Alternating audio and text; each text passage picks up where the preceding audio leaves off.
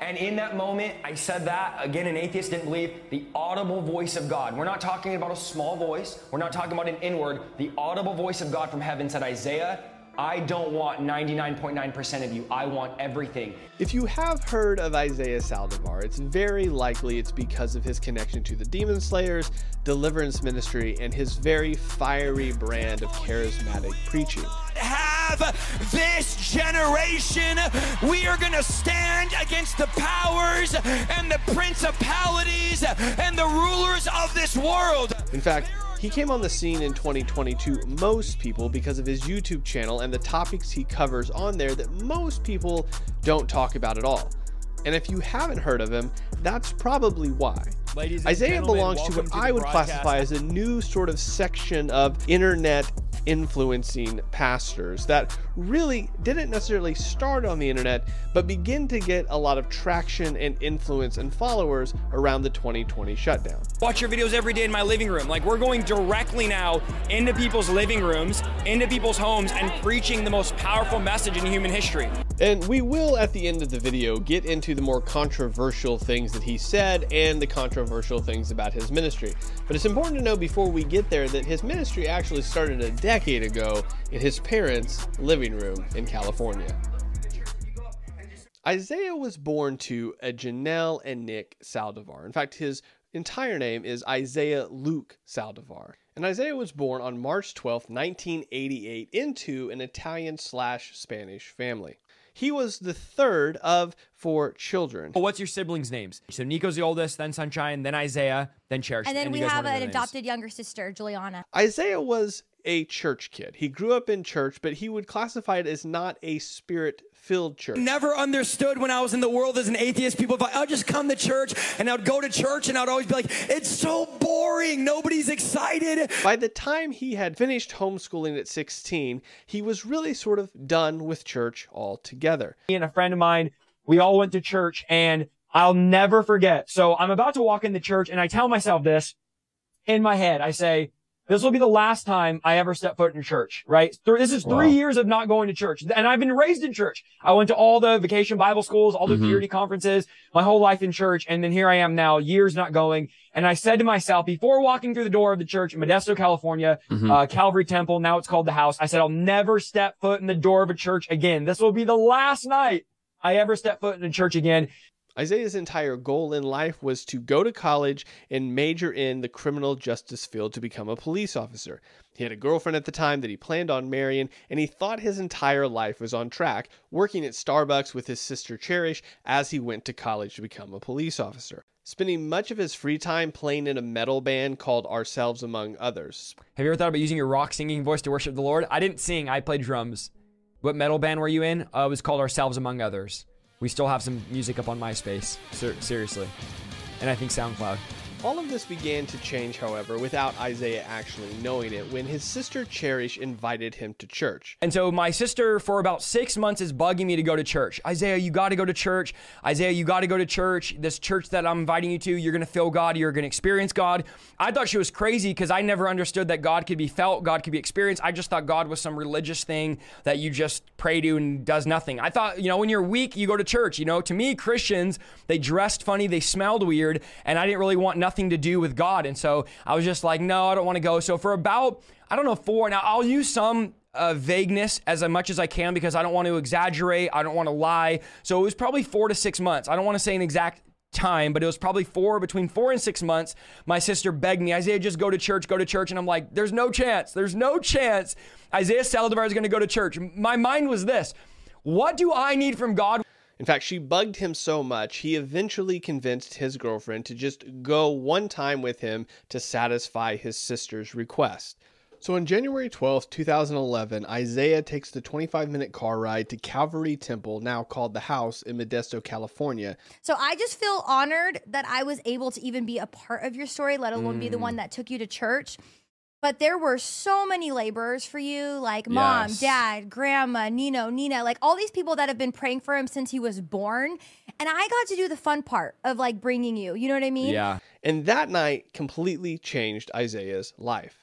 Isaiah recounts that while he was sitting there during the worship set, he was actually making sexual jokes about the youth pastor's wife, which happened to be the one singing on stage. Even in the message, Isaiah wasn't paying a lot of attention at all. He knew it was about world missions and going out, but other than that, not a lot of attention was paid. So we go to this church, it seats, I don't know, maybe 2,000 people maybe 3,000. I sit in the very back. I really don't want nothing to do with God. I'm making to my friend next to me sexual jokes about the worship leader who is, I didn't know, was the pastor's wife. And so I'm making sexual jokes about the people doing worship on stage. That's how far I was and how distant I was from God. So my friend's on my right, my girlfriend's on my left, and I'm kind of sitting there, not interested. A, a, man named Jason Nettles, who's a good friend of mine now, is preaching this message about world missions. After the preacher got done preaching, I felt, now this might strike some unbelief in the audience here, but I felt something pulling on me, as if you were grabbing my shirt and pulling me to the altar. Now I didn't know what it was, I just knew something is pulling me and I, I, couldn't fight it to go to the altar. And I went forward to that altar and I stood there and I said something that's going to make a lot of religious people upset right here. I said, God, I don't effing believe in you. I actually cussed at God. I didn't know. Now, Isaiah claims that during the time he was up at the altar, he doesn't remember how long it was. Rather, he says that he remembers God speaking to him in an audible voice, telling him that he was going to go out into the world, that he was going to go preach the gospel in his name, and that at the same time, dirt began to come out of his eyes. And in that moment, I said that, again, an atheist didn't believe, the audible voice of God. We're not talking about a small voice, we're not talking talking about an inward, the audible voice of God from heaven said, Isaiah, I don't want 99.9% of you. I want everything. And if you give me my, your life, I will use you to preach my gospel to all nations. And God, I, I was in a trance-like state. I wasn't, I didn't feel I was at the altar anymore. I was in, it was, I just saw glowing bright lights. Like I was in another dimension and I just heard the Lord speak to me and God began to show me in visions everything I'm doing right now. I saw 10 years ago, the traveling, the preaching, the miracles, the deliverances, revival in my home. I started seeing that that night. Um, one thing that I wanted to say that was very incredible that began to happen when I came out of this vision, literal dirt started coming out of my eyes. I'm not talking spiritual. I'm not talking about mm-hmm. in the mm-hmm. spirit. I'm a, I was an atheist five seconds ago.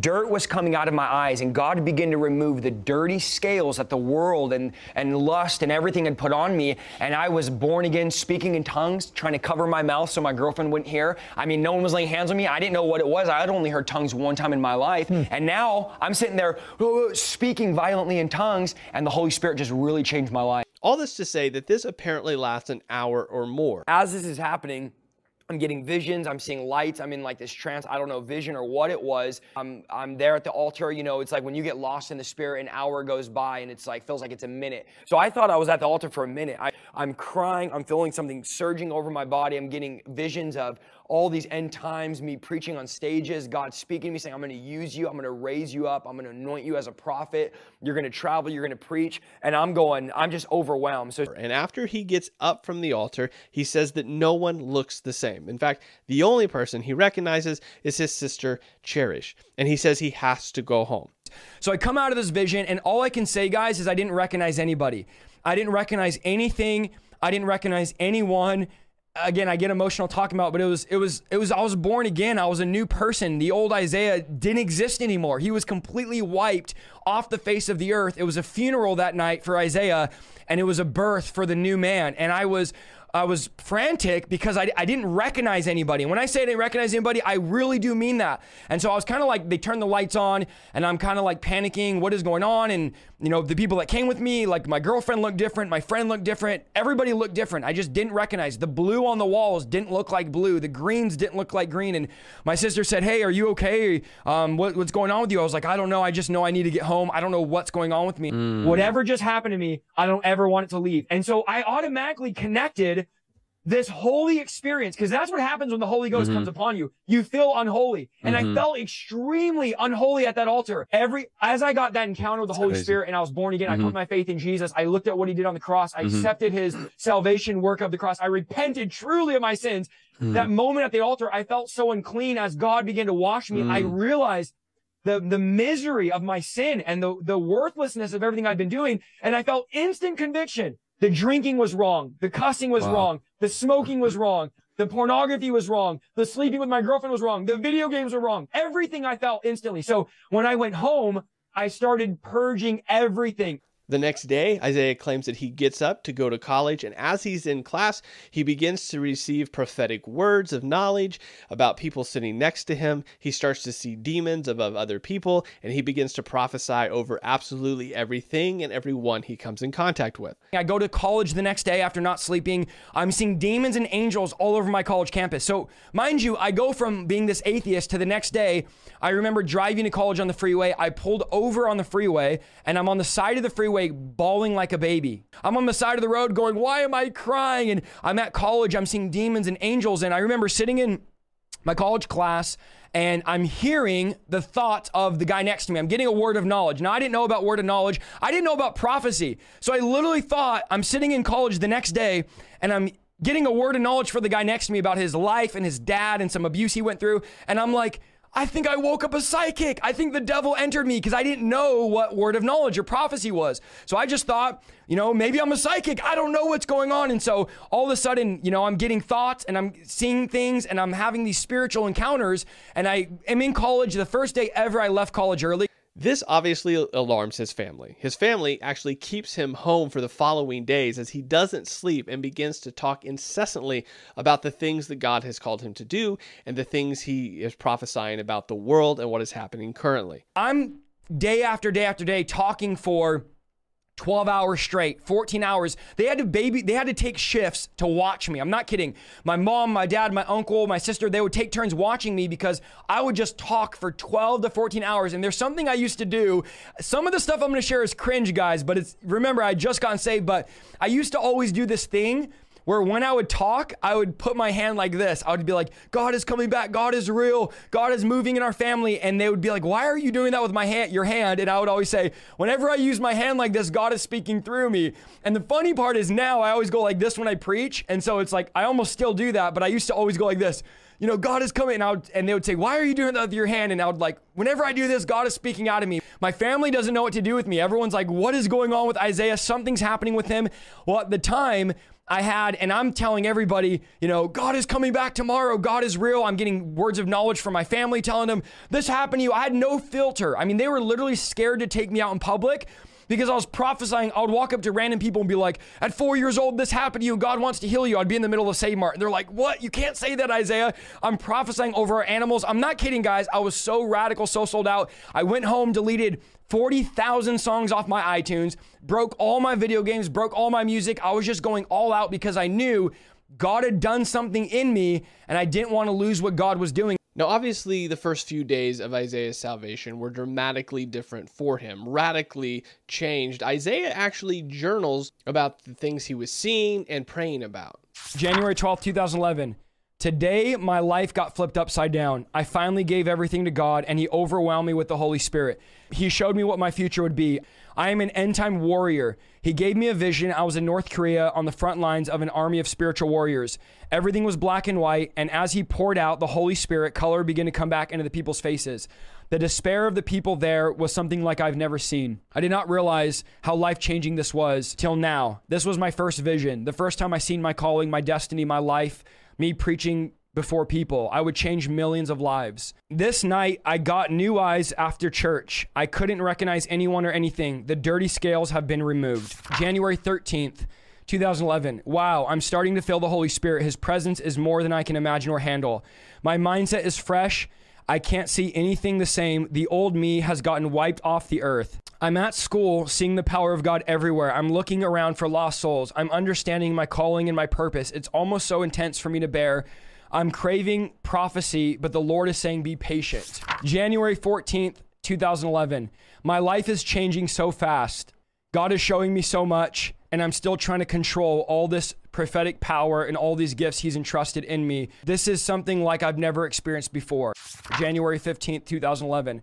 I stayed up all night again speaking about the Holy Spirit and trying to understand.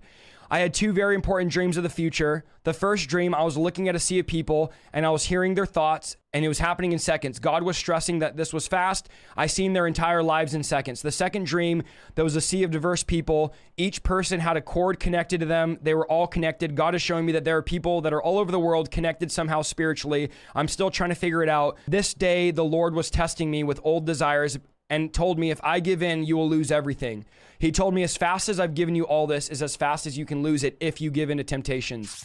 January 16th, I stayed up all night again. I talked about God all night and I got uh, and I received the power of prophecy. I'm supposed to go to Fresno, but I have a horrible feeling about it.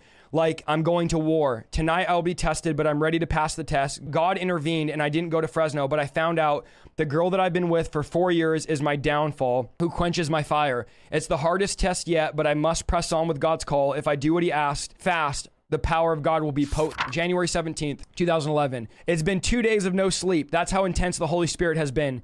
Tonight, God told me that we must pray. I broke up with Mackenzie like God has asked me to, and I'm ready for his blessings. Prayer was incredible. God used me to cast out 24 demons. The spirit is increasing. God showed me I will be mocked and killed for the gospel, but I'm ready for that sacrifice. He showed me his power today. Thank you, God. Eventually, his family contacts his uncle Ben, which is also in ministry and currently in New York. Ben comes back, sits down with Isaiah, and asks him, Well, if this is true, what is the next thing the Lord has you doing? And Isaiah says, Revival and prayer. Well, You don't understand. Jesus is coming back tomorrow. We're an end time army. And he's like, What is going on? And all my family's calling him. We don't know what happened to Isaiah. Something happened to Isaiah. He's not the same. He won't sleep. He won't eat. He's talking about end times, revival, last days, fivefold ministry, all these things. So they call him. They're like, You need to get you need to get home. There's something going on with Isaiah. And he's like, I'll be home soon. They're like, no, you need to get home now. Something happened to Isaiah. It was only a few short days after Isaiah's salvation did he decide to start a prayer meeting at his house.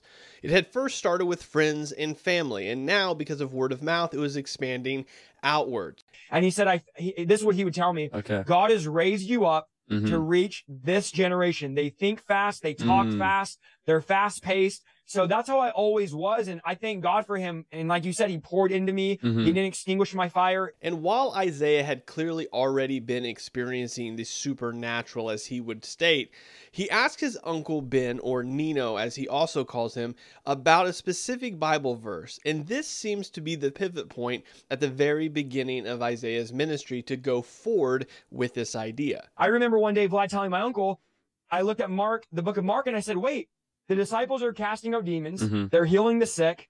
They're raising the dead. And I said, can we do these things? And he said that in his mind, because he was involved in a mega church, 30 years of organized religion.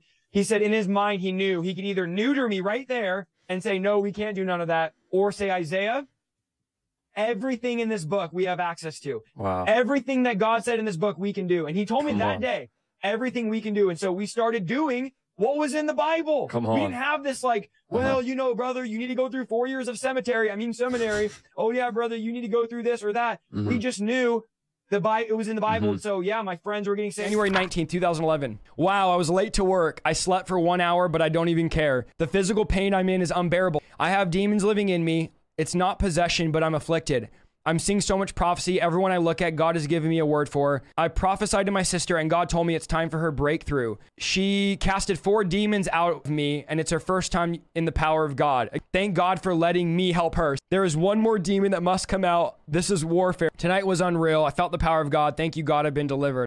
Yeah, Before so I got, I got experience deliverance? delivered right before the revival broke out. It was a couple days after getting saved. I would be sharing my faith, and I would feel something like wanting to come out of my throat, like a scratchy or like Uh-huh. wanting to cough. And I knew there was something there. I'm like, something's in me. I don't know Hmm. what this is. I was getting super weird, random, bizarre, demented thoughts that I Mhm. knew. I'm like, these thoughts are not my thoughts. I've Mm. never, even when I was in the world, I never had these thoughts. These are not my thoughts. There has to be something there. And then, of course, I'm reading the Bible. I'm like, oh, there's demons. Okay. There must be a demon in me wanting to come out of me. So I Mhm. actually tried doing self deliverance in the parking lot of my college. I was in my car because this thing was like trying to come out of me. It Mhm. didn't want to be in me and I couldn't get this thing out. So I go home and I tell my little sister, you're going to do deliverance on me. Cause again, I didn't have, I didn't know who else would do it. It was just me and my little sister and my uncle. Uh-huh. And she's like, what? I said, yeah, you're going to cast all these demons out of me. And these were spirits of shame, Uh-huh. of perversion, of lust. January 20th, 2011. God moved mountains today. I spoke it to 500 kids. It was amazing. The breakthroughs in my friends and family are overwhelming. Now, as Isaiah is trying to process the spiritual nature of what he's going through,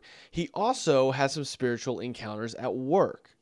But I remember even like one time I was at my job, I was so radically saved. And when you get radically saved, you all think like the world's ending tomorrow. And I remember being at Starbucks I was praying for people in the drive through. Literally, everyone at my job pretty much got saved. I was laying hands. We were seeing demons cast out. We were preaching at Starbucks, and we literally took over that Starbucks. And I remember one day thinking, I'm going to quit my job. I even called my mom. I said, Mom, I'm quitting my job because God is telling me to put a potato sack on. I literally had an image of myself wearing a John the Baptist potato sack, but I thought I thought I was going to wear this potato sack and go on the corner of Main Street in Yosemite by Walmart and preach that end was coming. Now, somewhere between the 20th and the 25th of January 2011, they hold their first meeting officially, and 50 people show up. January 25th, 2011. God is moving so fast, I can't even keep up with journaling. The first prayer meeting we had, 50 people showed up and God moved. It's still all unreal, but I love it. Feelings I've never felt and people I've never met all day. I had a prophetic dream. It was the end of the world, and I kept yelling, Use the power of God. The end is here. I'm having insane end time dreams every night. They're hard to decipher.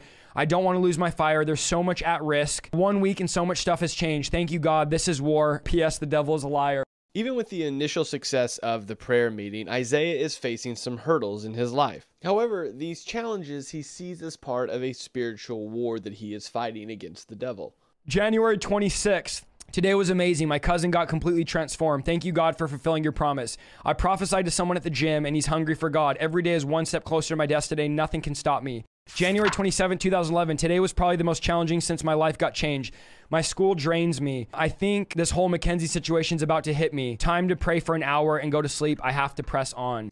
January 28th, 2011. Today was rough. The devil's using everyone and everything against me. The Lord has given me clear understanding to see who he is using. God is stripping everything from me and preparing me for my destiny. The world is calling and it starts in Hawaii. I'm seeing people in a new light and it's overwhelming, but it's necessary. The intimacy with God is what refuels me. This is war. Somewhere around this time, the daily prayers that were occurring in Isaiah's house transform into a Monday night revival, in which anywhere between 50 and 70 people continue to come. February 7th, 2011. Monday night was amazing. I slayed nine people in the Holy Spirit. God kept showing up and showing off. I can feel the anointing stronger. About 70 people came tonight and I got five prophecies that were all confirmed about me being a chosen vessel of God. One prophecy was about persecution, but I'm not afraid. I don't serve a God of doubt or fear, but of love and war. I will go to barren lands and preach the word. I will die for God. I'm ready to suffer to change lives. The Bible didn't say living for God is easy. I'm ready. It is also around this time that Isaiah writes in his journal that he has a bit of aggravation with the reality that he sees in front of him and the reality that the church acknowledges, namely demons being cast out. February uh, 9th, 2011. Crazy day. I cast out two strong demons, hate and Cain. God protected me and his life got changed. It's sad how demons are so common, but everyone's so scared to talk about them because they're uneducated. School's my ultimate test. It drains me. The devil is trying to creep in. He's nonstop, but so am I, and so is my God. The church is even talking about the Monday revival. It's a sad reality. I had a dream and I was preaching and I woke up listening to myself preach. So weird. Every day I get a fresh outpouring experience. I'm the burning one and I will not be contained. God's love is so deep and tangible and it blows my mind. I thank God every second for using me to change so many lives. It's so funny how the devil thinks he can stop me. My God is a God of light. Nothing can stop. It is also around this time, as we heard in the journal entry, that Isaiah begins to learn how to preach. But who from? Now, I do want to say that we're going to take a little bit of time here to deep dive into his preaching style and why he preaches the way he does and who he claims taught him to preach. We're going to step back from sort of the timeline of his story just for a minute because I think this is incredibly important. Isaiah will eventually say that he's preached in 500 churches and preached thousands of messages. And if that's the case, understanding his preaching style is very important. People say, Well, how'd you learn to preach? I'd never learned to preach. For months, I would go to bed and I would wake up in my body at night, standing up, preaching full on sermons. For months, this went on. My mom would say, Oh, I heard you preaching again last night. I would literally wake up into my body preaching for, I don't know, three or four months. I would never wake up in my bed. I would wake up either on my knees, on the corner of the room, on my back, on my side, because literally every night, I would wake up in the middle of the night and I'd be preaching full messages. And what God showed me was, I was teaching you to preach. The Holy Spirit was literally teaching me how to preach in the middle of the night. We also get a bit of an insight on how he teaches and why he teaches the way he does. I basically, my theory, guys, on teaching is if you have the New Testament and no one explained things to you, what would you come up with? So if you just read the New Testament, no one ever explained anything, you never heard a preacher, would you automatically come up with the courts of heaven? That's my teach. That's what I think about when I teach things. Like, is this something you'd get from the Bible if you didn't have anyone outside voices telling you what a verse says, or you know, what would you get? When we're speaking as preachers or influencers or pastors, we're not speaking with the authority of scripture. Like we're not definitively saying this is what this means. And I don't know if you guys um, believe in like revelatory preaching. I'm sure you do. Like if someone says, don't be like Zacchaeus and spectate the move of God, right? Or don't be like Peter and deny God at work, like speaking revelatory, like saying Leviathan wants to shipwreck your faith is like symbolic, not literal. So like if you look at, for example, um, 1 Timothy 119, says cling to your faith in Christ and keep your conscience clear. For some have deliberately deliberately violated their conscience as a result their faith has been shipwrecked. So like Paul is using the word shipwreck as an illustration for what happens when you deliberately violate your conscience. He's not literally saying hey your faith is a literal ship and it's going to wreck. So i think too when we teach and preach like revelatory or like we're using symbolism or examples it could also be misconstrued as you're saying this is exactly what the bible says which for me my video of Jezebel or my video of Leviathan, I didn't say there's a verse that says Leviathan's a spirit or Jezebel's a spirit. I'm saying from what I draw from scripture, this is what I believe. This is my conclusion. And because I'm the one, you know, speaking it or sharing it, this is what I think. Just like anything we would preach. I mean, I don't think any of us get up and preach for an hour and preach word for word literal text of scripture and say this is definitively and now i understand a number of us may not understand or have ever heard of revelatory preaching. So what i want to give to you is a minute and a half example from a very early sermon that isaiah preached just a few years into the ministry. But i think that god is bringing back zeal Remember when he turned the tables and he said, Zeal for my father's house? The Bible says he knocked over the dove chairs. They literally had in the temple, oh, you got to hear this thing. I'm not preaching this, but I'm going to go into my message in a second. In the temple, they had doves in cages. Isaiah, please explain to me what that means. It means we've locked up the ghost, we've locked up the dove. What does a dove represent? You got to hear this nine feathers on the left side, nine gifts of the Spirit, nine feathers on the right side, nine fruits of the Spirit, five tail feathers, the fivefold ministry. We have locked locked up the gifts, we have locked up the fruits, we have locked up the fivefold. But this is so startling. The Bible says Jesus came, flipped the tables, which is a picture of the tables are getting turned, and God's about to use nobodies now. He flips the tables, and the next verse, you won't believe what it says. It says, The sick and the lost and the lame and the disease began to flock the temple, and he began to heal them. I believe that when the Holy Ghost begins to move, when we unlock him from the box, when we let him out of his cage, when we say, God, there's no time schedule.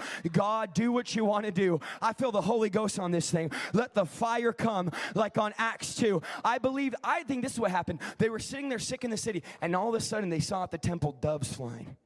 Now, along with this, the journal entries become more sporadic, mainly because Isaiah is being asked to speak at a number of different conferences. And this is where I need to step back too before we jump back into the timeline. One of the things that seems to be ignored in this entire process early on in Isaiah's ministry is 1 Timothy 3, verse 6 specifically, when Paul, writing to Timothy, says about elders, he must not be a recent convert, or he may be puffed up with conceit and fall into the condemnation of the devil. Now, Isaiah, a new convert, is being asked to preach at a number of different conferences. We'll actually see that here in a very short amount of time, less than a year from his salvation, he'll be asked to preach in front of millions of people. And so the question becomes is this the biblical thing to do? Now, I want to be very clear that I can't find a ton of evidence of this, but there are places upon the internet and comment sections and articles that have been written saying that in the early days, Isaiah refused to be corrected. In fact, if it wasn't his way, it was the highway. And I think this is an indication of the thing that Paul was trying to prevent when he talks to Timothy. Now, to be transparent, his uncle does go with him on almost every single speaking engagement, as far as I can tell. And in some of these videos, actually speaks before before he gets up, saying this. So God is raising up a radical, unorthodox warrior. These are no limit soldiers, and, uh, and, and they need fathers. The Bible says, Paul says, you'll have many teachers, but few fathers and mothers to raise up this next generation. This is the problem with the evangelists of, of past, is that they had no fathers. And these move of God's died out really quick. But this next generation, we have patriarchs and matriarchs that are fathering and mothering over us that have paved the way so we're able to do this thing right and responsible. Amen? So, can you guys help me welcome my nephew, Isaiah Saldivar? So it's something that we just need to consider as we look at the overall story of Isaiah. Was it too early for him to preach, even if he did have his uncle as his spiritual oversight? That being said, he's invited to a number of conferences to speak. March 28th. Wow, I can't even journal. There's too much to say. Spoke at a conference. It was amazing weekend. I spoke to over 20 pastors, impartation. We did two healing sessions. The first lady I prayed for got healed of heart failure. Her shoulder was out of place and her leg was literally popped out. As I prayed, I can feel it moving in my hand. It was truly incredible. I was able to speak at the conference for 30 minutes and it came out perfect. The Holy Spirit never lets me down. I did an altar call of fire at the end. I got a prophetic word in front of the church went to the streets tonight and I scared a witch doctor and I prayed healing over a woman with a walker and she got healed. The spirits are pouring out and doors are opening faster than I could walk through. I need to quit my job. Too much wasted time. Lord, open a, a financial door, please. Thank you. I love you, Jesus. It's during this time that Isaiah obviously is experiencing quite a bit of success, traveling, the growth of the ministry at his home, but this doesn't come without some opposition, and he writes about this as well as talks about the one time he almost quit here. April 10th now. Incredible stuff's happening. I went to minister in Sanger. I preached at a church. Going on 17th to bring revival to Patterson. I'm confident God will show up. I delivered somebody again. My demon counts about 60. Continuing to be a soldier and wage war with against Satan. No longer waiting for the attack. I'm declaring all out war, and I'm going to be the first to attack Satan. Had a vision that there were tons of doors, and as I chose one to go through, more appeared. I seen a page writing, but couldn't make out what it said. The cry of the hour is God, I want more. I'm starving for a fresh encounter with the living God. The Bible's so clear when it says a prophet is not welcome in his hometown. So much opposition. My main focus is to be 100% led by the Spirit of God. The presence of the Spirit shifts people, and churches go from survival to revival. I must journal more. God, give me time. Putting all my trust in Him and relying on His Word, I feel myself maturing in Christ. Quickly, the Spirit is upon me. Lord, help me stay out of the way so you can drive my life. Let me live out the calling on my life. I need you there was this is gonna sound kind of weird, but there was one moment when I had first gotten saved. Maybe I was saved like three or four months. Probably the only time in my faith where I was like gonna throw in the towel was I'd heard some of my best friends in the world that I grew up with were like making fun of me, talking bad about sad. me. Yeah, like I was just, I felt like I had no friends. I was a loser, a loner. Because I was saved, I, I felt like I lost all my like real friends I was in the world. And so someone was like, "Yeah, you should hear I was at this party." I don't remember who it was, but someone told me they're like, I was I at didn't a even know party. this. Yeah, and they were like, I've shared this before, but I'm gonna, sh- you'll probably make sense in a second. And they're like, everyone was talking bad about you. Oh, you're this cult leader now, and you're a Christian, and you like these are people I grew up with and knew for like years that were best Yeah. friends of mine. So I was, I felt like I was like, I'm done with God. God, how could you? Like, I have no friends. And I, I told God, I'm like, I need you to speak to me. If you don't speak to me, and don't do this, guys. This was my early days. I'll save a few months. But I was like, if you don't speak to me, I'm going back to the world. I'm going to the party. I'm this, I'm that. I was just like really mad at God, I guess. And I said, I'm going to open my Bible. And I did one of those. I'm going to open my Bible, Yeah. speak to me, which I don't recommend you guys doing that. Don't think about this. So I'm about, I, I wanted to quit. I wanted to be like, I'm done with God because all my friends are talking bad about me. I'm the laughing stock of the city. And I opened my Bible to this verse. Okay, so I'm only saved a few months. It's all fresh. I don't even know the Bible well. I haven't finished the Bible. This portion of scripture, I, I don't probably have never read at this point.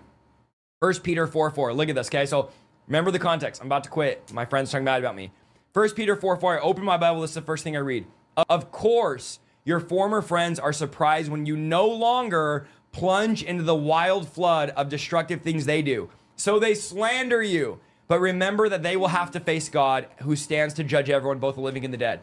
It was around this time that three major events happened for Isaiah in regards to his life and ministry. The first is that the girl that would eventually become his wife, Alyssa, visits the prayer meeting.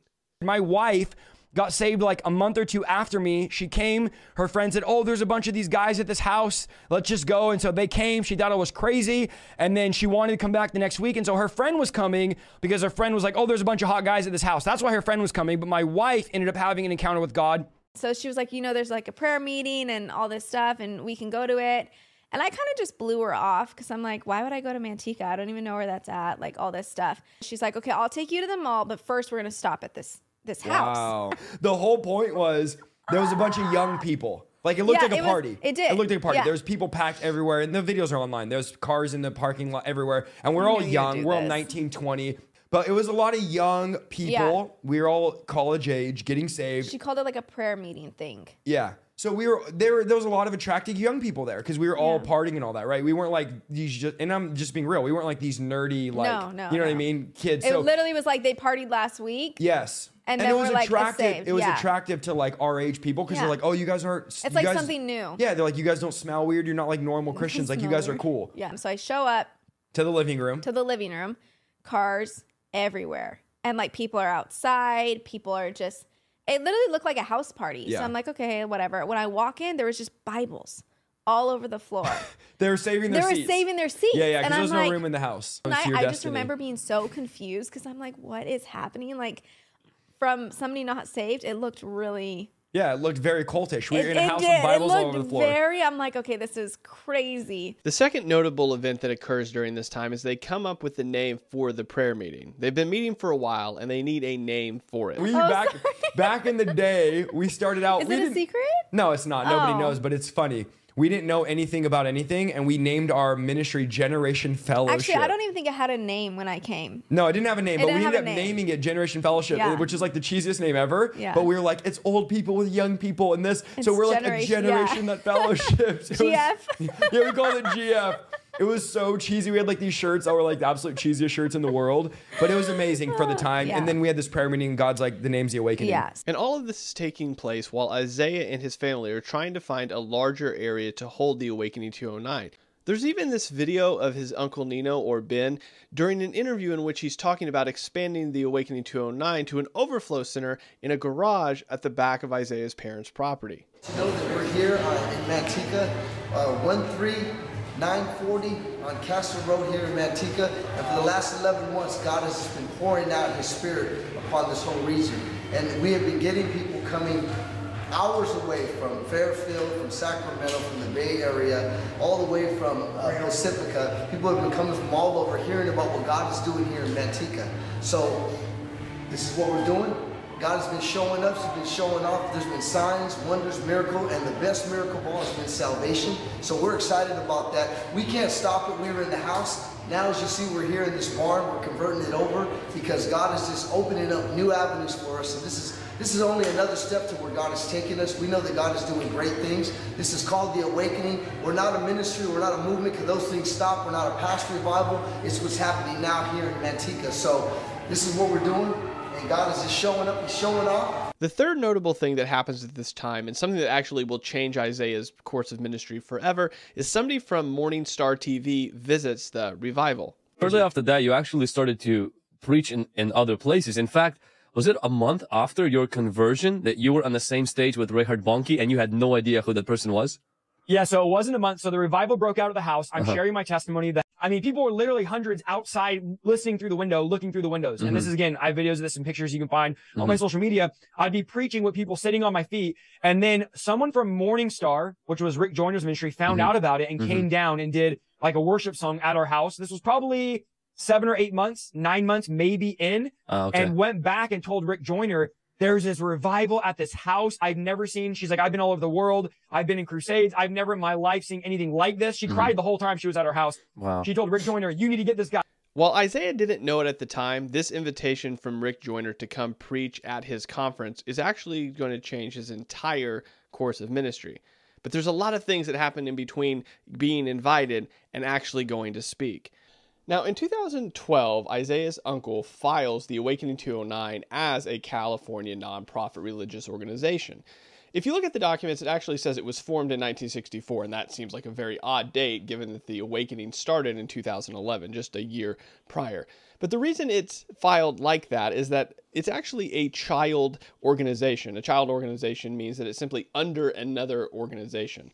And it seems like at this point in 2012, the Awakening joins a church network, specifically the Full Gospel Fellowship of Churches and Ministries International, the Fellowship Network for short.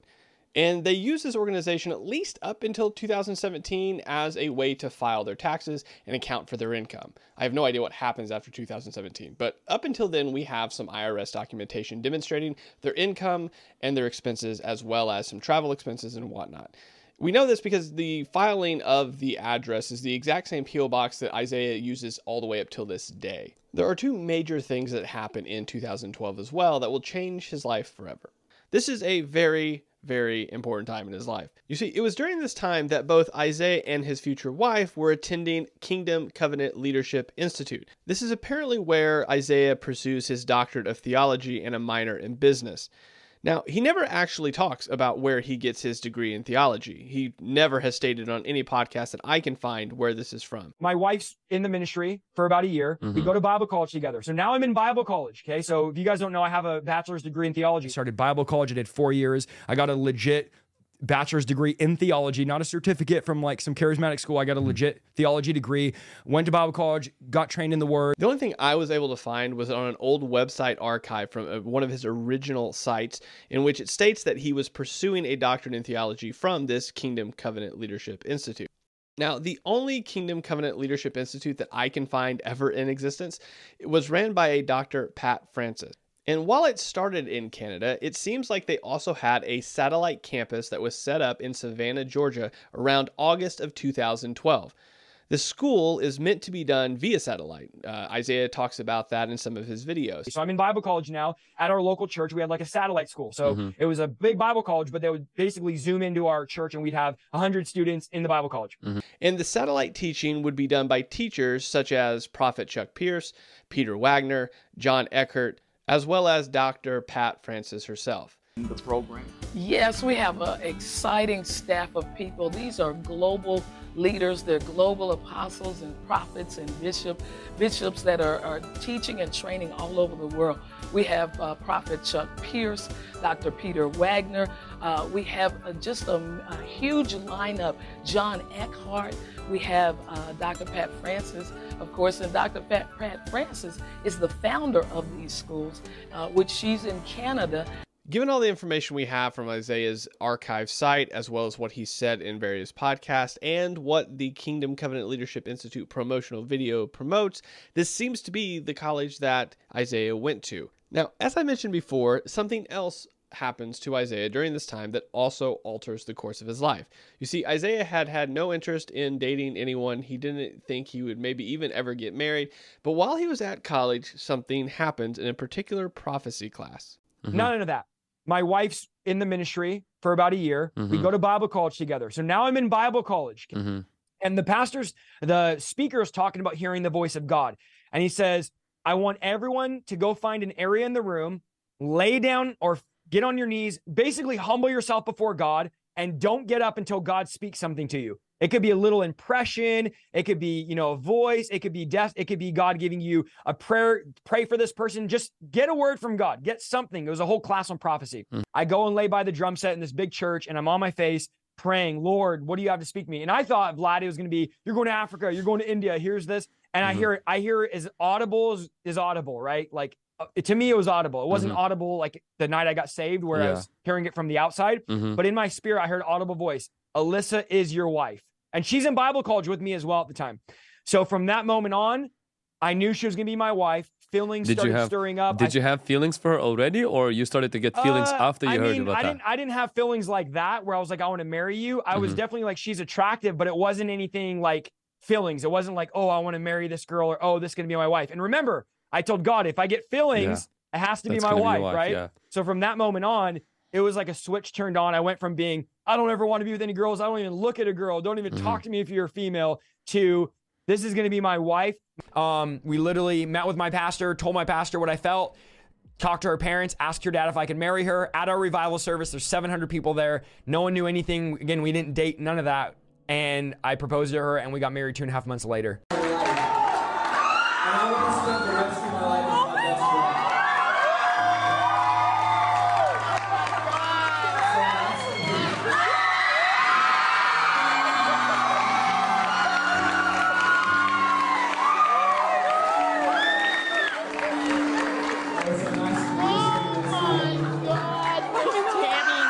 Have a very short engagement simply because Isaiah is going to be speaking a lot after September. And so they decide to get married on September 15th of that same year. Now, right after he returns from his honeymoon, Isaiah goes directly into speaking at a number of different conferences, specifically the one we spoke about earlier from Morning Star TV. And this is the conference that really opens the door for Isaiah in a number of different areas. Oh. So we fly out there. We get to it. It's a massive building, five story. It's like a hotel atrium. It was uh, mm-hmm. Jim Bakker's old building, the old mm-hmm. PTL building.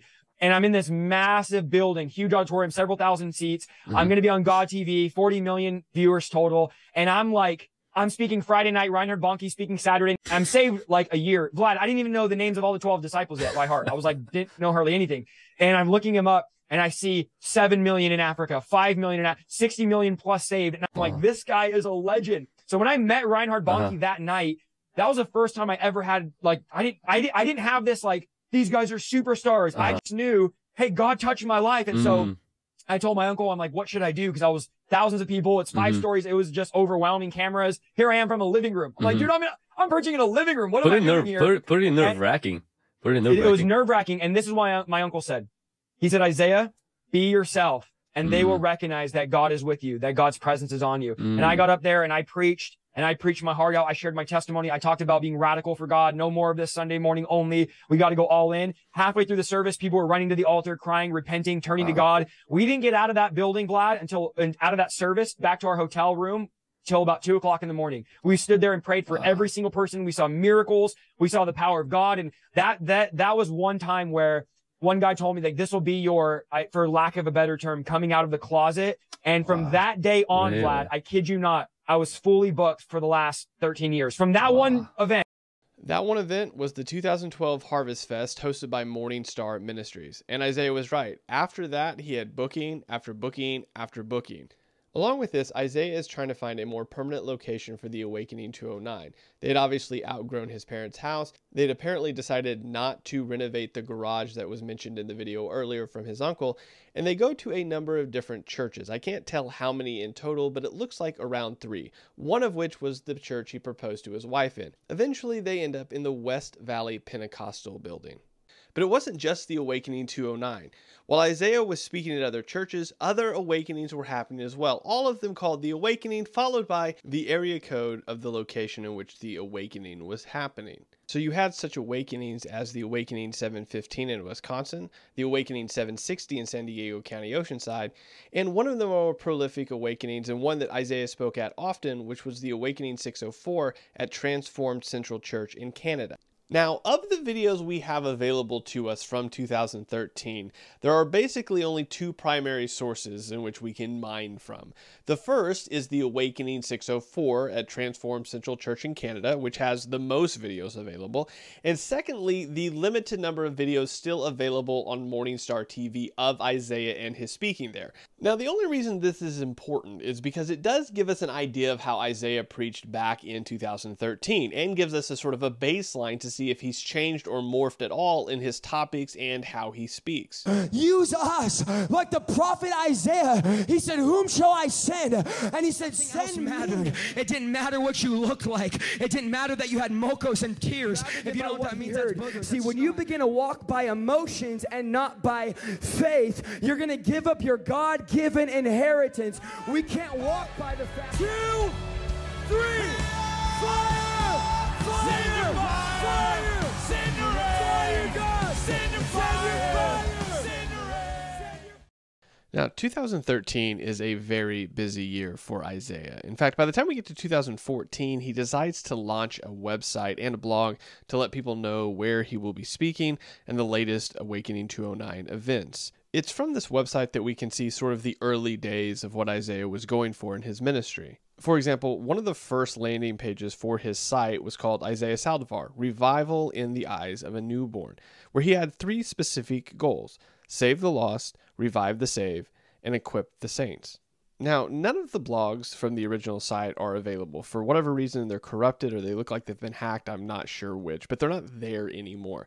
We do have some of the media page, which we've already shown, as well as some early signs that Isaiah was selling some digital sermon packs available to buy to support the ministry and what he was doing. Now, last thing, last thing before I start. We have product in the back. I'm going to go real quick this morning. We have product in the back. We have flash drives. Long story short, 20 messages for $30. If you don't know what that is, your grandkids do, your kids do. Okay, you plug it into your computer and you get the files right there. It's small. Um, we have hip hop CDs. I know that sounds like a cuss word in the church, but these guys that are, it's actually my brother. They're doing music and they're changing culture. That ministry being the Awakening 209, as well as speaking at different churches and conferences. And we see this continue into 2014. Isaiah continues to speak at the Awakening 209, as well as the Awakening 604, and is invited to a number of different churches to either speak at the church specifically or to speak at their conference. Just a few examples of these are the World Revival Church, the Focus Conference held at Rock Virginia Beach Church, as well as speaking at Harbor Light Church. To say his schedule was hectic is an understatement. In fact, Isaiah explains it this way. Literally, my schedule was I would leave on Thursday or Friday, usually mm-hmm. Thursday. I would get home Monday afternoon from traveling. And then we go to the meeting. We'd go straight to a meeting. I was in the meeting. I would stay up till three in the morning getting a sermon ready. Tuesday we had our service. I would be gone and all you day. would leave at like two or something. yeah, I would leave I think at noon, and then uh, yeah around to that. do worship. Yeah, to go to the worship, to go Mm-hmm. be at, open the church, pray. I would spend all day at the church praying, Mm-hmm. getting ready for a sermon. Get home super late Tuesday, Wednesday pack, and Thursday leave Yeah. again. That was like years, Years. of just grinding and traveling and preaching and being gone. And you came with me a lot in the beginning, and then when we had justice, you came with me some, Yeah. but then it just got harder and Yeah, harder. harder. Now, it's around this time that some of the social media accounts for the Awakening 209 begin to change. For example, for some reason, the Twitter account continues to post and repost up until about the mid 2015s. The Facebook page, I have no clue about because it is no longer available to the public. And the YouTube page seems to become more of Isaiah's personal YouTube page rather than the Awakening landing page for their videos. Now, in 2015, Isaiah keeps up his speaking regimen. He speaks at Without Walls Church in Arizona. It seems to be maybe one of the first time he speaks there, but he continues to go back to this church over the years. Then, going into 2016, Isaiah continues his speaking schedule, starting at a number of different churches, one of which being Fresh Start Church.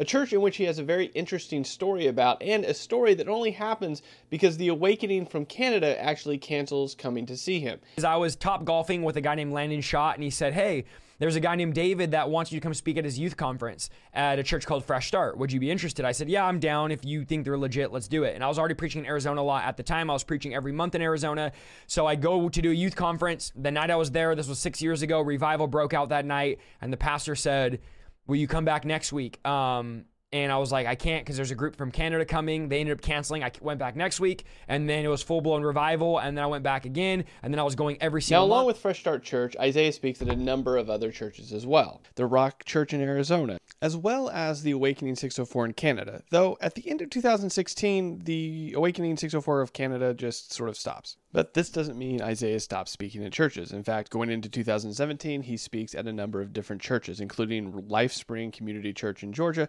as well as a number of times at Fresh Start Church. Now, into 2018, between speaking at the Awakening 209 and speaking at Fresh Start Church, he also preaches at the Awakening 715, which is an awakening that apparently up until 2018 is still going. These awakenings seem to be a revolving revival service each year now, with the awakenings meeting occasionally and Isaiah coming to speak at them at various times during the year. This is the same thing at the Without Walls Church. It's a yearly event in which Isaiah comes to do revival and then leaves and comes back the next year. Now, I do want to note with this sort of revolving door of revivals each year, there does seem to become a bit of weariness involved in them. Isaiah, up to this point, is very much a revivalist in regards to being invited to sort of revive the people at these different events. I did have the opportunity to speak to a worship leader at one of the previous mentioned churches. I won't name it because it's not important, but it's one of the things that they said that really caught my eye. Now, one of the things they did say is that Isaiah is the same off stage as he is on stage. There's no hypocrisy. There is consistency in what he says and how he lives. However, they did mention revival fatigue, and this is something that comes up a lot, especially with pastors like Isaiah. As when you invite them each year to your church for a specific revival, you kind of know what they're going to say because they've said it before. They go on in the message to say this. Yes, his message was focused primarily around repentance and revival, although in most services I wasn't sure if I was even making the cut of a Christian because he was talking a lot about how Christians aren't even living godly lives, etc. He did sprinkle in some healing and deliverance back then. It just got to the point to where I could predict the flow of the service. He'd get up on stage and preach about how sinful we all are. He'd open the altar, we'd play Let It Rain and set a fire for 45 minutes. He'd work his way through the crowd, praying and such, and eventually someone would close the service. Now, I don't think anybody has anything against revivalistic preaching. Rather, maybe it's more the way it's done. It's one of those things where if you're beat over the head over and over again, told you're not good enough, not doing enough, you're too lazy, you don't have faith, you can get to the point to where revival burnout occurs. Jesus did not leave eternity, give up his divine privileges, be born of a virgin, come to the earth as a man, get baptized in the Holy Spirit, have a ministry for three and a half years, so that you one day, he didn't look and say, Oh, in 2,000 years, one day in Stockton, they're going to come on Sunday and warm a chair and for an hour give me a little leftover worship and leftover praise and then go the rest of the week living like the devil. Jesus did not think that when he died on that cross. When he was up there on that cross, he was thinking that there's going to be a person called the Holy Spirit uh, that's going to dwell in believers uh, and they're going to live a supernatural, victorious life. Uh, and I'm going to put to shame every principality and every power on that cross. Jesus disarmed demons on the cross. The Bible says this He disarmed and made a public shame out of the principalities and powers. These are high ranking demons that run governments and run cities and run countries. And we're all puppets in their game, according to Ephesians 6, that we're wrestling against spirits, not flesh and blood. Every battle that we're facing is a spiritual battle, they're not natural battles. And Jesus said, Here's what I'm going to do it is on that cross, I'm going to disarm and I'm going to take the power from the enemy. And now you no longer, now you, you might still, but that's a choice. You don't have to live subject to anxiety, you don't have to live subject to depression. You don't have to live subject to the status and all these demonic spirits. I've disarmed them and given you the keys. And so the only access the enemy has over you is the access you gave him. In fact, with some of the teaching and some of the preaching that Isaiah does, it seems to indicate that he believes that if you're not trying hard enough, doing enough, or believing enough, then that anxiety or depression or other sin in your life is there because you allow it to be, or because you don't desire to be free enough. In fact, he says as much when he talks about how many times somebody should be delivered. How often would you recommend to go in for a session? I mean, I change my oil on my car every 3,000 miles, so it's no problem getting an oil change every few months. I would I would go through deliverance every couple months, every 6 months. It depends on how free you want to be. I mean, if you're okay with if you're now listen, if you're not having any symptoms, right? There's no no overwhelming desires, no perverted thoughts being created, no nightmares, no and you're not having no symptoms, then hey, there's plenty of people we need to work on. Don't hit me up, right? Like uh, you don't need to keep coming and coming coming. But if there's symptoms and there's signs and there's things that are dragging you away, there's voices there, there's overwhelming desires, perverted thoughts, then go for deliverance. But again, I don't want to create people that are deliverance junkies that are d- addicted to deliverance. This leads some of his critics to say that he preaches a works based salvation, something he adamantly denies. Heading into 2019, the Awakening 209 is still going. It's still going in the same building, the West Valley Pentecostal building, that it's been going in since 2014. However, in December of 2019, Isaiah claims that God came to him and told him, as well as his uncle, back in October of 2019, that they needed to go online with the revival. I've announced this on the internet, but I haven't gone into detail with anybody about this. We're lit now. I'm not saying to do this, please. We're crazy, we're wild, and we're just different than most churches. Okay, so don't listen to this and be like, "Well, every church should." No, it's just what God's called us to do. We are so believing this that God told me and told my uncle three months ago. We pastor our church in Manteca. He said, "Next year, I don't want you meeting in your building. The only time I want you meeting is for Monday night prayer." I'm talking about we have several hundred people that are showing up every week. I mean, we're packing out the building to the back, and the Lord says, "I don't want you to meet." He said, "I want you to go back to the the, the street that the revival started in nine years ago, and I want you across the street where my uncle lives. We reno- we're renovating his entire house, and the Lord said, I want you to meet there, and I want you to stream and broadcast a house revival movement because I'm getting ready to come in the home of every person in America. I'm getting ready to invade people's living rooms." He said, "Isaiah, the days of them coming to hear you preach and flying across the country are over." Isaiah takes this seriously and actually starts broadcasting worship services from his uncle's living room, encouraging other believers to get together with their families and friends every Tuesday night and do the same. And it's important to note the reason why he's doing this is because he believes that the Lord spoke to him to stop meeting with the awakening and start at home revivals across the entire country. Now, the only evidence of them attempting to do this is from an Instagram post in March of 2020 before everything shut down. Uh, there's nothing really online that I can find anywhere about them attempting to do it after that. Instead, it seems like Isaiah continues what he had started in January of 2020, which is doing online streaming either with guests or by himself. Why did you stop pastoring your church? Because God told me to shift all of my focus and attention in 2019 at the end to live streaming. I thought it was crazy. Everyone thought I was crazy. I thought I was crazy. And then in January 2020, I launched online and went full time with online. And this is exactly what Isaiah does at the beginning of 2020. Isaiah starts his first endeavors into live streaming and podcasting with a podcast called Revival Lifestyle. The first episode airing on January 8th of 2020. Now, at first, it's just him and his brother and maybe a few other guests talking about revival and talking about Christianity. Eventually, he does get guests on, uh, like Alexander Pagani, which he eventually becomes friends with.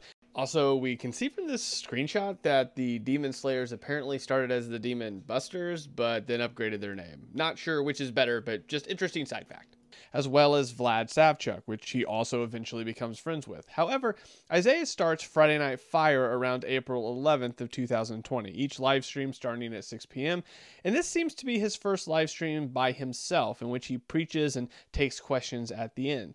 I'm grateful for the deliverance, even in my own life. Uh, some people say, Isaiah, why are you so into healing? It's because I've been healed. Uh, why are you so into prayer? It's because prayer has changed my life. Uh, why are you so into deliverance? It's because I'm deliverance's number one. Ca- this format is to be the beginning of what seems to gain his channel some traction. Most videos haven't broken 3 or 4,000, and this stream occasionally has up to 8,000 but continues to go up as the channel grows. His first viral video seems to be a video entitled Ex Satanist High Priest John Ramirez Must See, which ranks up at the recording of this video at 1.4 million views. And by the end of 2020, Isaiah has already ranked up 10,000 subscribers on YouTube, a number that we'll see quickly grows. But in addition to this, he redoes his entire website, adding the tab Deliverance to it. Now, it's not as if Isaiah hadn't talked about deliverance up until this point. Obviously, he had preached about it, his ministry started with deliverance, but this is when he begins to add the tab to his site and it becomes more prominent. In fact, by the end of 2020, Isaiah already has a deliverance map on his site. There's only 100 people that have applied for this deliverance map, but 120 plus applications he says that they're still reviewing. And that's basically a map where believers who do deliverance can go, they sign up, and now they're on a map, and those that need deliverance can reach out to their other brothers and sisters in their area and get delivered, baptized in the Holy Spirit, baptized in water, whatever it could be. Because the problem was people were saying, You preach on casting out devils, but there's no churches around me that will do it or pray for me. So we made this map.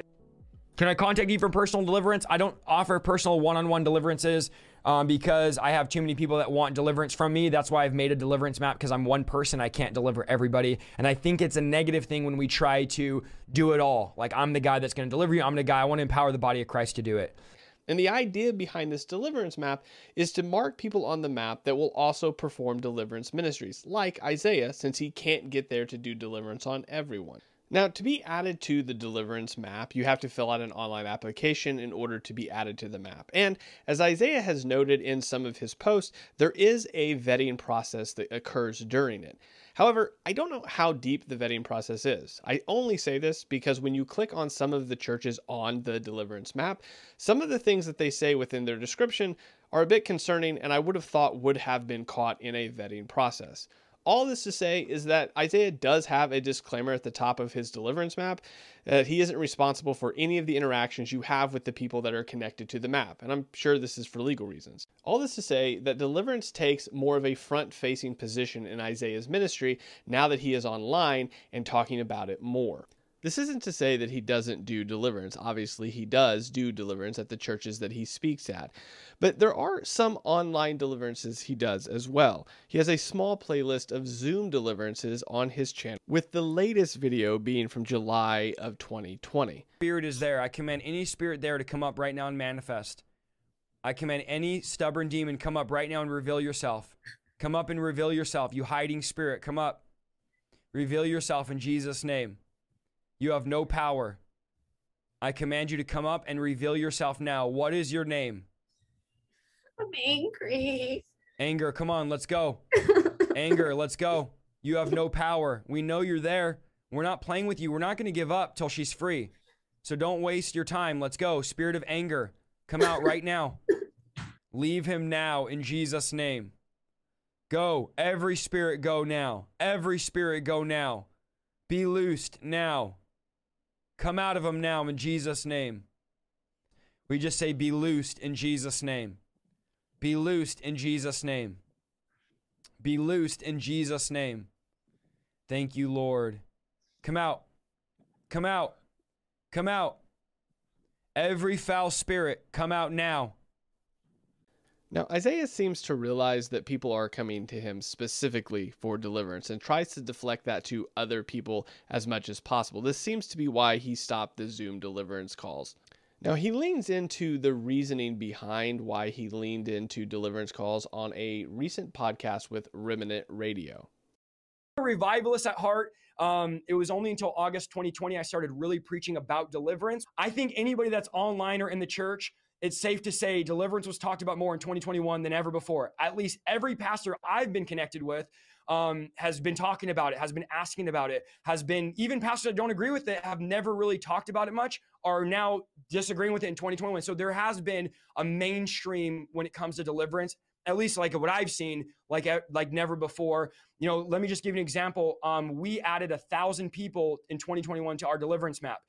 Now, all of the content that Isaiah is putting out pays off in 2020 as well as 2021. He already had 10,000 subs on YouTube by the end of 2020.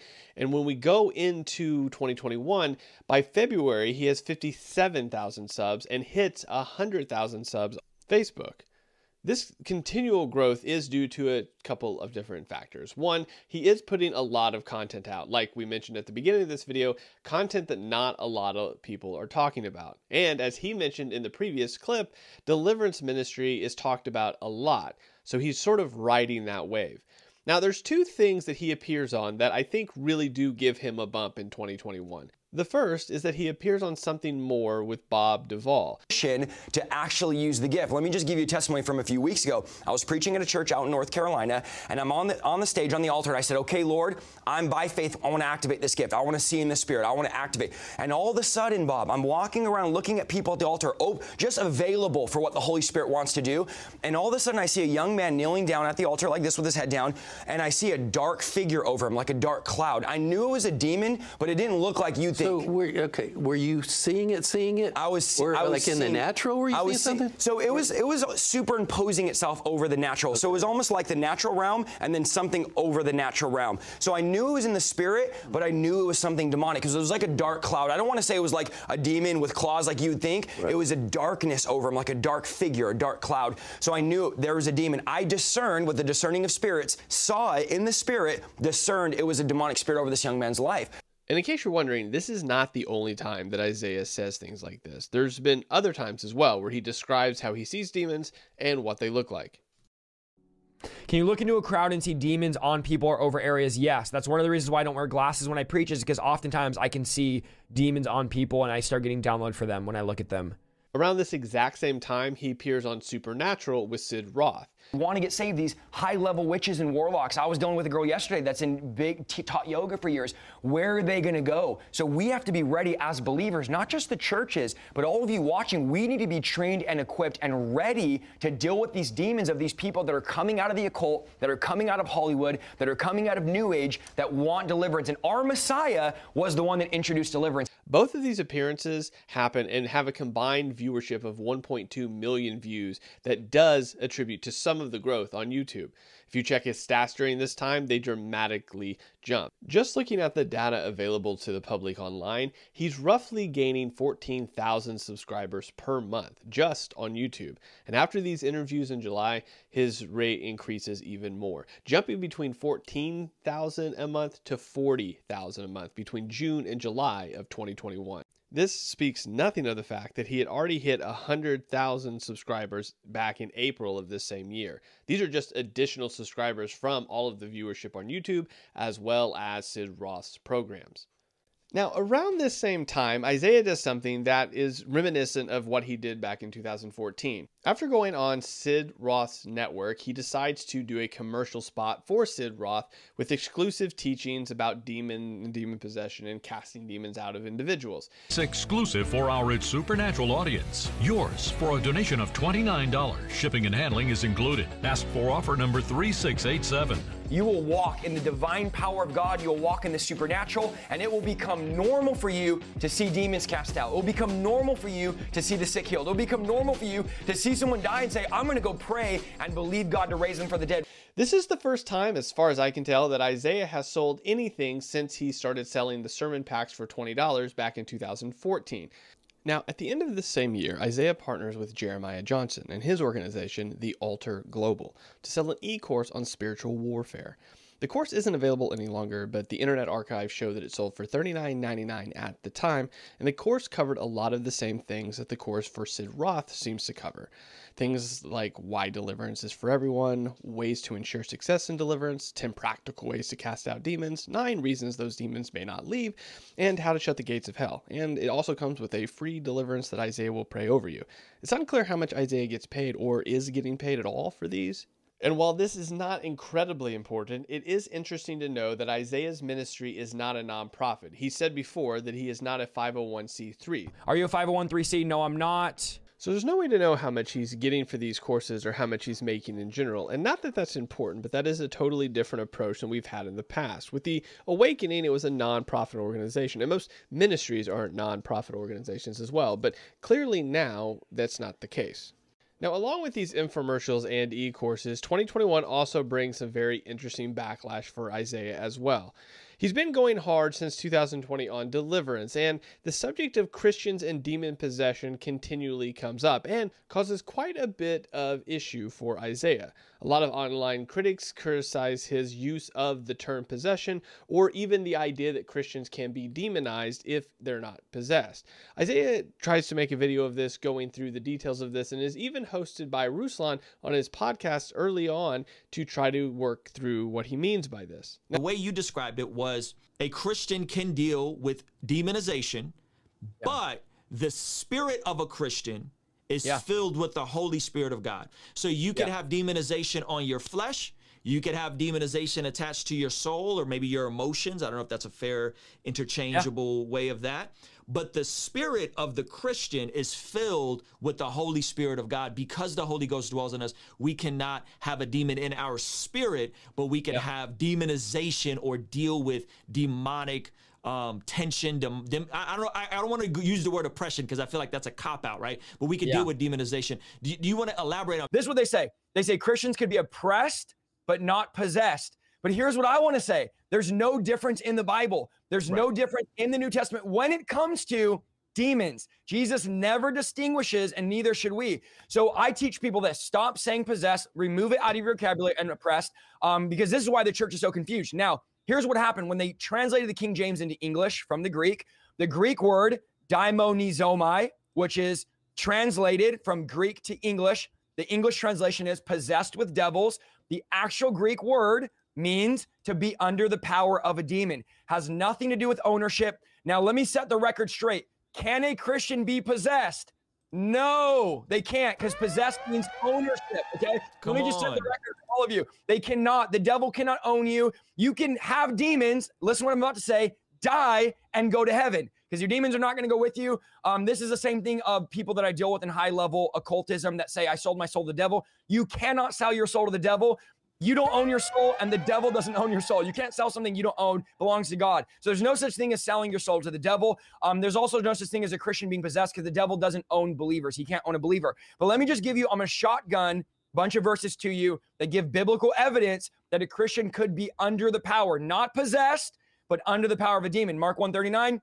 Jesus went from synagogue to synagogue casting out demons. Matthew 16, Jesus told Peter, Satan, get behind me, not speaking to Peter. John 13, the Bible says Satan entered Judas. But here's, here's one Acts chapter 5. I'm going to give you it word for word, okay? And you guys can take it whatever you want to take it. Peter said, Ananias, why hath Satan filled your heart Yeah. to lie to the Holy Ghost Let's, and let's, keep can, out? can you, can you stop there? I know I know you're in a flow. I know Yeah, you're in a flow. yeah, yeah, but, go ahead, but, go but that that passage when you when you draw when you broke that down on the video. This is a relatively new video you just you just covered. When you broke down that passage, because a lot of the fo- uh, folks are gonna say this is before the resurrection, this is before the Holy Spirit came. But when you shared that passage, I was like, man.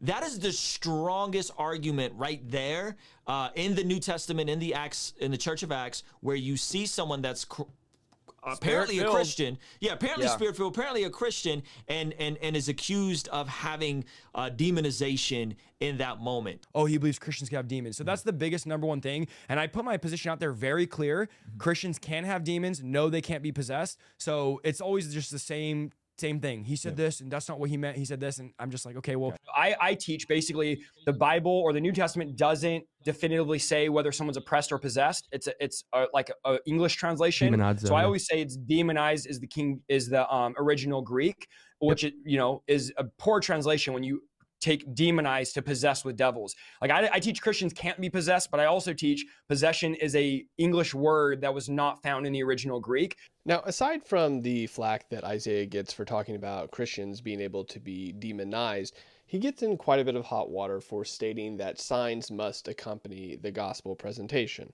In fact, he says this outright on a few different podcasts that he hosts or content that he makes. And while he tries to explain that even if those things didn't happen, he would still believe, other things he says contradicts that very statement. Is it fair to say that some of your experience drove some of your methodology of ministry? Oh yeah, absolutely. I think every every single person that says that experience doesn't matter is lying to themselves. Mm-hmm. Every single person is shaped and dictated by experiences they go through in life. Yeah. To say like, oh, experience doesn't matter. Now, when it comes to theology and how we look at the word, of course, I love what Dr. Brown says. Dr. Brown says, if I prayed for a thousand people and not one of them got healed, mm-hmm. I would still believe that God's a healer mm-hmm. because the word of God says it. I, I will never base my theology off of experience, but experience definitely has to do with your methodology, mm-hmm. how you preach. But when it comes to like the, like real theology, like Dr. Brown says, my theology is not based on experience. My experiences are because of what the word of God says.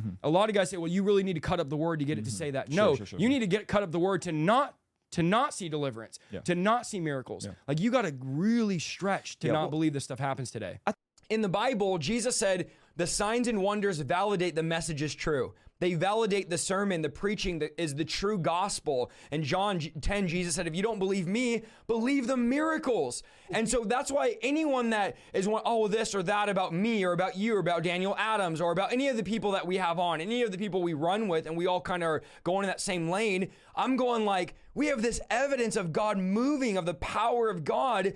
Meanwhile, the, these religious people, they have nothing but arguments. Like, and the person with experience is never at the mercy of someone with an argument. And so we we're believing tonight, guys, that there's going to be an experience in your life. That you're not going to go to the school of this or school of that. You're going to go to the school of experience because God really wants to touch your life tonight. God really wants to change you tonight. God really wants to bring breakthrough um, in your life tonight. And so I love it. The deliverances, you know, I, I, I see it like this, as long, especially with your testimony. Mine is we didn't. I didn't ask to cast out devils. I didn't ask to. I want to make someone manifest. I saw that there was a need, and I'm like, I'm gonna fill the need. I'm gonna be the person there. And by default, it became people come, people get delivered, people get healed, and sadly. I really feel that there's a change coming to the body of Christ where it's going to be more abnormal to not do deliverance than to do deliverance. So it's no longer going to be, oh, you're weird, you do deliverance. It's going to be, you're weird, you don't do deliverance? Like, you guys don't cast out devils? You guys don't heal the sick? Like, how do you guys prove the gospel? If Jesus healed the sick and cast out demons literally everywhere he went, why don't you think, as a follower of his, you shouldn't be doing that? Why is it okay for so many pastors to not perform signs and wonders? Why is it okay for pastors to preach against miracles today? It's time to let the Holy Spirit empower our lives and begin to perform signs and wonders so that we can fully present the gospel. There's no getting around it. Without signs and wonders, we have not fully presented the gospel, and the signs and wonders are the convincing element. I just find it so hard to convince people God's alive and well. I don't. I literally don't find it hard. When they see deliverance, when they see miracles, when they get healed, when God moves in their life, they're convinced that God is real. But if you don't have miracles, there's no convincing factor. So that's the scary part about powerless Christianity that is propagated in America. As you lose the convincing factor, and guess what? Your cute little play once a year is not going to convince the world God's alive. Both of these issues, along with a number of others, come up time and time again in videos of people critiquing Isaiah. Videos of people that he would simply call heresy hunters. They go after his theology and what he teaches. However, the growth doesn't stop for Isaiah. 2022 brings much of the same in regards to growth. Isaiah's ministry is primarily online now. He does occasionally speak at other churches, but a majority of his time is spent online. You can take a look at a lot of his previous videos. And one of the things that does often get overlooked is that Isaiah has gone through a number of books of the Bible, verse by verse, teaching through them. The book of Colossians, the book of Philippians, the book of Ephesians, the book of Romans, just to name a few. And oftentimes nobody talks about these. Along with this, he continues the Q&As that he started at the very beginning of launching his channel, as well as a podcast called Let's Talk Supernatural. All of this has left him quite busy, and very rarely does he take speaking engagements. Fill out a booking form on our website. Pray. I'll pray about it, but I'll just be honest. The chances are slim. I'm only traveling once a month, and uh, I used to travel pretty much every weekend, and I'm not doing that anymore. So it's not easy to get me to come. It would have to really be God speak to me, but I do pray over every request. So fill out a request on the website to start, and then we can go from there. His YouTube channel continues to grow by an average of 30,000 a month, with one huge spike in November of 2020. Now, I don't know what causes this spike, but I do know it is this month that he finally hits 500,000 subscribers. That's 400,000 subscribers in just two years. And the growth of subscribers and his views stay basically the same, right under 5 million a month. Now, the reason that this is important is because this kind of growth does not go unnoticed. Isaiah, before, was very much relegated to who he could get to within the churches, who knew his name, where he was speaking, and the regions in which he spoke. But this is an entirely different ballgame. In fact, if you know of Isaiah Saldivar at all, it is likely because you came to know of him anywhere between 2020 and 2022. And the things he's known for over these years, the videos that he makes, are the same things he's known for in 2023. The growth on YouTube in 2020, as well as other social media platforms, basically establishes Isaiah as a primarily online ministry. The skyrocketing growth online seems to lead to Isaiah and his team to expand out his studio so that they can now host guests and have more professional looking setups. And we're super excited about the new studio. If you guys don't know the story, we like I think the end of December we decided we wanted to mm-hmm. build a studio for this next year and literally everything happened so fast. We were going to do a GoFundMe, but somebody heard we were going to do a GoFundMe before we launched it, While emailed talking us. Yeah, while we were talking about it, they emailed us and were like, God told us to pay for it. So they ended up sending us $30,000, paid for tons of the equipment, all the cameras, all the lights, and then it ended up being total like 60 to 70,000, which I'll make a video all about that. And so they tremendously blessed us with everything that they put into the studio and things like that. So it's going to be really, really good. Spending upwards of sixty to seventy thousand dollars on a new studio, thirty thousand dollars of which came from an anonymous donor, Isaiah and his team basically built out the manifestation of what he had already begun to do when he launched his channel back in 2020. Now, instead of Zoom interviews, the Revival Lifestyle podcast is now a Joe Rogan level quality production with high quality video production and live streaming capabilities. And there are also two other major events Isaiah participates in.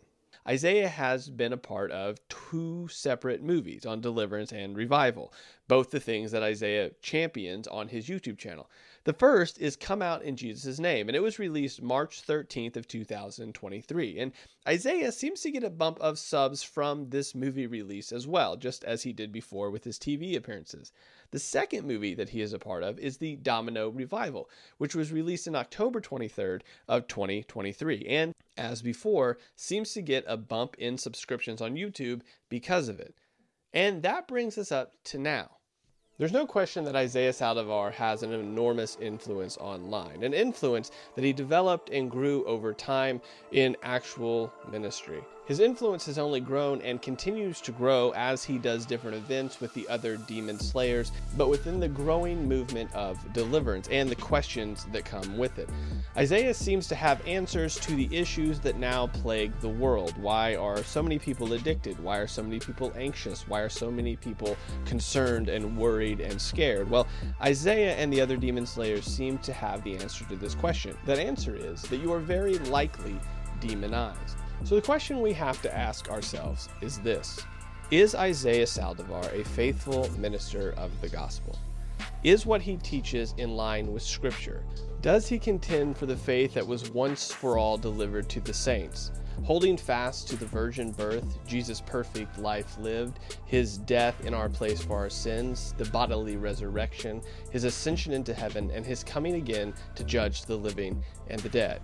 The only thing we can do currently is watch Isaiah's ministry, and as the Bereans did to Paul in Acts, compare what he says against the scriptures, and to pray for him, that he knows the gospel and he proclaims it to the best of his ability for the glory of God and the growth of his kingdom.